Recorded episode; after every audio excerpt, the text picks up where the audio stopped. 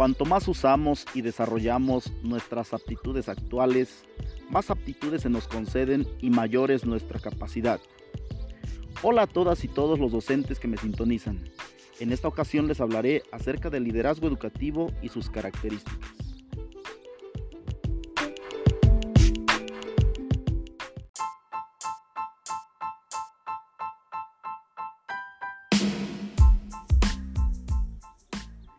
El liderazgo educativo es aquel que influye en otros para hacer cosas que se espera mejorarán los resultados de aprendizaje de los estudiantes.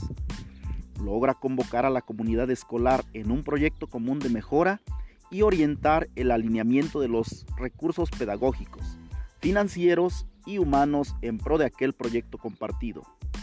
Un buen liderazgo escolar consiste en transformar los sentimientos, actitudes y opiniones así como las prácticas, con objeto de mejorar la cultura de la escuela.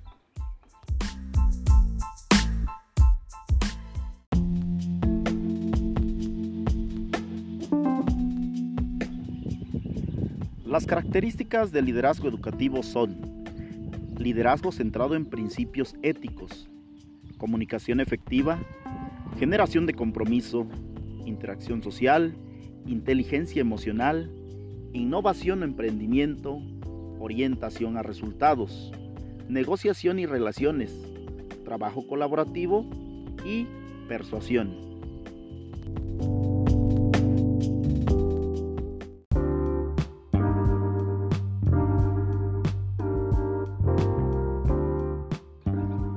Ahora bien, la CEP propone cinco dimensiones del perfil de los directores de educación básica que permiten valorar su desempeño de los cuales reconozco que me falta reforzar la dimensión 2, un director que ejerce una gestión escolar eficaz para la mejora del trabajo en el aula y los resultados educativos de la escuela. Y la dimensión 5, un director que reconoce el contexto social y cultural de la escuela y establece relaciones de colaboración con la comunidad, la zona escolar y otras instancias para enriquecer la tarea educativa debido a que tengo apenas un año de experiencia en la función directiva, al igual que de trabajo en la escuela que actualmente dirijo.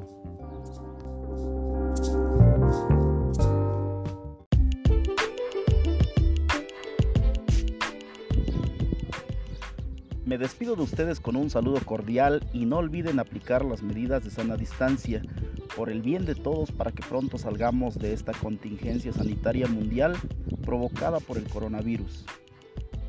Hasta la próxima.